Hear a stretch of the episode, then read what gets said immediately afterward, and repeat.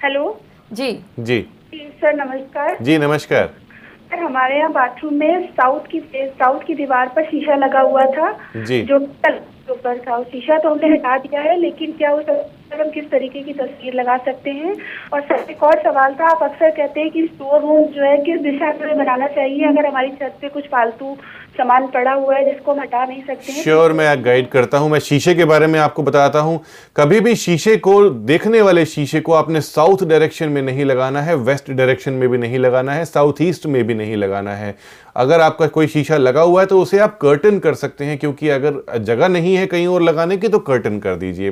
फिर आपने पूछा कि स्टोर कहाँ होना चाहिए? बेस्ट स्टोर वेस्ट की दिशा में होना चाहिए। साउथ वेस्ट में भी हो सकता है साउथ में भी हो सकता है। जी।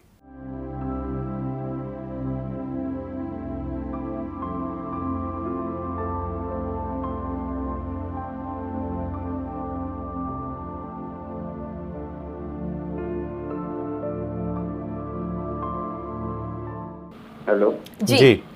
जी डॉक्टर साहब ऐसा हमारा मकान तो बना हुआ है। जी। और उसमें हम ये जानना चाहते हैं हमको देव स्थल बनाना है ऊपर में महावीर जी का झंडा गाड़ने के लिए। तो हम उसको पूरब और उत्तर के गवर्नर पर बनाने स्थापित करें या पश्चिम और उत्तर के कॉर्नर पर स्थापित करें। कहाँ महावीर जी का झंडा हम बना देखिए हम irrespective of any god any देवता हम आपको बताते हैं कि झंडा कहाँ पे होना चाहिए। झंडा हमेशा साउथ या वेस्ट की दिशा में होना चाहिए। इसे आप साउथ ईस्ट में भी लगा सकते हैं साउथ वेस्ट में भी लगा सकते हैं। नॉर्थ ईस्ट को किसी भी तरीके से आपको ऊँचा नहीं करना है। जी।